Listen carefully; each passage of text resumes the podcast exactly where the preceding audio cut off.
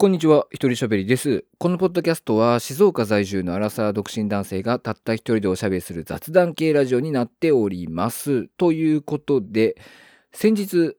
サッカー中継を見ていたら、すっごいパス出した選手がいたんですよ。まあ、すごいパスとしか表現ちょっとできなくて申し訳ないんですけど、うわーって思うようなね、こうパスを出した選手がいたんですよね。そしたら、実況の方が、いやー、なんであそこが見えてるんですかね？って、まあ、パスコースがね。なんであれが見えてるんですかね？みたいなことを言ったら、解説の人が、天才としか言いようがないですね。っていうふうになんか言ったんですよ。でも解説じゃないですか。その天才で片付けないのがお前の仕事なんじゃないの？っていうふうにね。思ったっていう。たまにいる、こういう解説。本当になんかこう、定型文しか言わないやつ。いるんですよね。僕はね、なんかそういうのがちょっと納得いかない。お前それ素人でもできるよっていうね、感じにいつも思ってしまうんですが、今回ちょっと僕が話していこうと思っているテーマ、それは才能とか天才とかっていうね、言葉についてです。はい。えーまあ、僕が最近ねこの才能っていうね言葉天才っていう言葉に対してちょっと思ったことをですね少し話していきたいなというふうに思います。で僕はですねこの言葉才能天才あんま好きじゃないんですよね。正直あまり好きではない言葉です。なんでかっていうと、まあ、才能とかってねいう言葉を、まあ、言い訳にする人って多くないですか？なんか言い訳に使われることが圧倒的に多いワードだなっていうふうに思うんですよね。で例えば、まあ、どうせ才能だからとかあいつは才能があるからとか、まあ、結局遺伝だよなみたいなこととか言ってこう自分を卑下する方に使う人が多いですよね。僕才能があるんでこの仕事やってますとか、うん、いや僕これに関しては才能があるのでとかっていうちょっとこうポジティブな使われ方ってあんまり聞かないですよね。まあ漫画とかではありますけど天才ですからとかねありますけどなかなかこうポジティブな使われ方はせずどちらかというとまあ、えー、才能があると相手にに対して才能があると言って自分をちょっと下に置いたりとか、まあ、そういう使われ方をする言葉なのでなんかこういう言葉を使う人に対してあまりいいイメージがないんですよね。あとなんかこう才能あるねとか天才だねって言われても嬉しくなくないですか？そういう褒め言葉って嬉しくないなっていうふうに僕は思うんですよ。もちろん例えばえー、もう僕が例えばまあ今まで1回とか2回しかビリヤードってやったことがないんですけどたまたまビリヤードやってたらうまくいって「お天才だな」みたいなこと言われたら嬉しいですよ。それはなんかちょっとなんかおおって気分良くなりますけど例えば自分の中ですごく努力をしてきてやることやってきて我慢もして歯食いしばってやってきました。でそれで結果が出た時にいや才能あるねとか天才だねとかって言われたらそれはちょっとイラッとしません？いやちげえよって思いません？俺やることやってきてんだよって思うじゃないですか。だからなんか自分の中でちゃんとした積み重ねがあればあるほど才能とか天才っていうことは言われてもまあ少なくとも嬉しくはないんですよね。だなんかそういう意味でもあんまりこのワードが、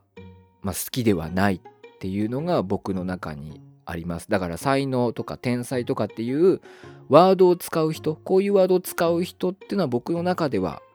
あんまり信用ならないというか、うん、ちょっと好きじゃないですね。もちろんね、才能、まあ、天才、存在するっていうのはもう事実ですよ。例えば身長が高いとかさ、顔が整ってる、かっこいい、かわいい、綺麗。これもう才能じゃないですか。うん。まあ、声質とかもね、まあ、才能じゃないですか。でも天才ってやっぱいますよね。まあ、もうあまたはこう環境。もう生まれ持った環境。親の存在だったりとか、まあ場所とかでもね、まあお金、財力、裕福かどうかとか、まあ、全部これも才能だと思うんですよ。そういう幼少期の環境とかもね、やっぱ才能だと思うので、うん、あるもう努力どうこうじゃない生まれ持ったものもしくは幼少期に育まれたものっていう意味の才能はもう間違いなく存在する。その大前提。その大前提が間違いなく才能天才は存在するっていう、えー、のを大前提とした上で僕はこのワードがあまり好きではない ですよ。でまあそれのね僕の中で最近その象徴的なというかまあそういう例が実例がありましてうわと思ったね。あの僕がねすっごい好きな YouTuber さんが最近その肌が綺麗になったコツみたいな最近じゃないです。最近じゃないんですよ。最近の動画って動画じゃないんだけど肌が綺麗に、なったから、まあ、その美肌の秘訣みたいなのを紹介しますっていう動画をね、まあ、何ヶ月か前に出したんですよ。でその人は僕もうほんと2年ぐらいずっと見てるんですけど2年前とかに比べると確かに明らかにね肌のコンディションがいいなっていうのがね分かってるんですよね。まあ僕自身が結構スキンケアとかについて調べたりとかしてる人間なのでより一層その変化っていうのは感じてたんですけれどもまあ明らかに肌が綺麗になってる昔は結構赤肌が赤くなってたりとかしたりとかしててなんかちょっと体調悪そうだなとかっていう印象すらあったんですけど今ほんと綺麗なんですよね。でまあそのその人が今意識していること例えばえー、あまりいろいろつけないとか、えー、お砂糖を取りすぎないとか枕カバーは毎日変えるとかタオルで顔を拭かないとかそういう今あの意識したら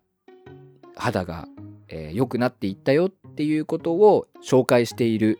動画があったんですね。でそのコメント欄に結構多かったのがでもどうせ肌なんて遺伝だからとか遺伝にはかなわないよねとか生まれ持ったものの差だからっていう風な表現をしている人が結構目立ったんですよ。結構いたんですよ。で僕はそれを見ていやいやお前らこれ何を見と何を見たんだと。この動画を見て何を見たんだと。何を聞いたんだと。こういうふうなことをしていったら自分の肌がいい方にねプラスになっていきましたよっていう話をしているのに遺伝だからとか持って生まれたものだからっておかしくねっていう。でそもそもそのね動画の人はアトピー性皮膚炎を持ってるんですよ。もともとね。その動画の中では言ってなかったんですけどもう過去の動画とかでも何回か触れて来てたんで、まあ、僕はね知ってたわけです。アトピー性皮膚炎をこの人は持っていると。だからもう不利を持ってるわけじゃないですか。才能？って思うんですよね。不利があるのに最初から。遺伝？才能？お？でこの人が食事とかね気を使っているっていうのも知ってたからいややることやってんだよっていう。やることをやった上でこの状態なんだよっていう。決して遺伝だけ才能だけ。それはねいや何もしてませんって言うんだったら遺伝だからとか持って生まれたものの差だよなって持って生まれたものだよなって言ってもいいんですけどこの人はやることやってで実際この動画でもこういうことをしたら良くなりました。こういうことしなくなったら良くなりましたっていう話をしているのにお前ら何言っとるんだっていうね。やることやってんだって。っていう。だからなんかそういうことが分からずに遺伝だからとか、まあ、もちろんそうなんですよ。確かに肌質とかって結局遺伝だから遺伝とかね持って生まれたもの差がやっぱ大きくねそれが影響するからある程度はうんもう超えられない壁っていうのがあるんですけど。確かにそうなんですけどもしねその遺伝とかそういう言葉を言い訳にして自分自身の中で何かをこう諦めているんだったら「お前らちょっと違うよ」っていうふうに僕はうん思うんですよね。で例えばさその美容とかさファッションとかってさ人と競うものでもないじゃないですか。そもそもね人と競うものでもないんですよ。だからさなんかその動画の人は私はこういうことをしていったら自分の肌がいい方にねいい方に転がっていきましたっていう話をしてるのになんかその人と自分を比べていやいや結局こういうこの人は持って生まれたものが違うから才能遺伝だからっていうふうに言うのって意味が分かんないですよね。私はこういうことをしたら良くなりました。まあ、もうちょっと踏み込んで言うとあなたももしかしたらこういうことを意識するとプラスにね今の肌状態よりもプラスになっていけるかもしれないねっていう話をしているのになんか勝手に画面の向こうの人と自分をなんか比較していやどうせ私はみたいな感じになってんのって、もう全く意味がわからないっていう。なんで競う必要がある？なんで比較する必要があるっていうね。うん。あなたの条件で、あなたの持っているもので与えられた条件の中で自己ベストを出すにはこういうことを私はね私はこういうふうにやりましたけどあなたもやってみたらどうですかっていうね話なわけじゃないですか。別にナンバーワンになる方法を説明してるわけじゃないんですよ。ナンバーワンになる方法を説明してるわけ自己ベストを出すっていうね、少しでも改善する、うん、プラスに持っていく、プラスに転がっていくやり方を紹介しているのになぜ競ってそしてもしねなぜ画面の向こうとの人と自分を比較してで自分自身がなんかちょっと諦めるみたいな。なんでっていうふうに思うんですけどなんかそこで才能だの遺伝だのなんかそういうワードを出して諦める人たちってうーん。なんかこう自分が何もしない理由？なんか自分が何もしない理由としてなんか才能とかっていう言葉をやっぱ使ってるんだろうなっていうふうに思ったんですよね。うんなんかそれがすごく気に入らなくてなんだろうねやることやってないやつが言うんですよね結局ね。うん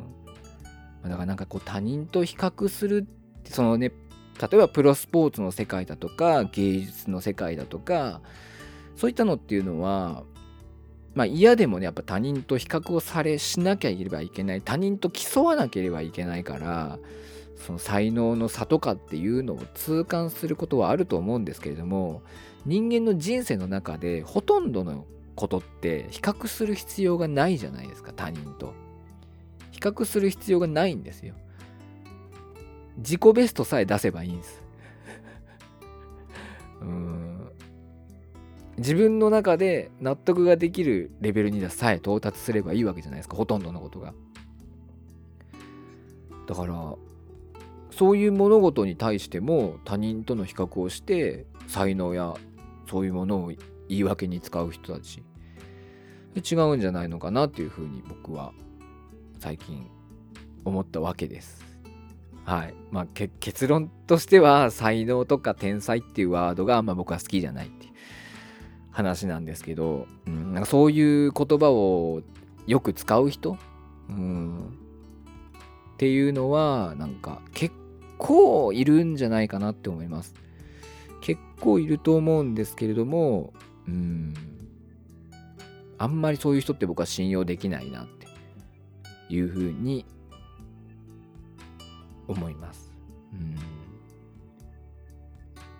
言い訳だよね。才能とかいうやつは。言い訳ですよ。ほとんど。うん。という感じです。はい。まあ、なかなかね、うまく話がまとまりませんでしたけれども、まあ、こんな感じで僕が思っていることをお話しさせていただきました。まあ、もちろんねその才能とかっていうのは間違いなく存在するんですけれども、うんまあ、存在するからといってそれが諦める理由にはならないのかなっていうふうなことをちょっとお伝えできていればなというふうに思います。はい。というわけでこのポッドキャストはですね皆様からのご意見ご感想をお待ちしております。詳細欄にありますメールフォームからお送りいただけますと嬉しいです。えー、というわけで今回はこの辺で終わりたいと思います。一人喋りでした。ありがとうございました。バイバイ。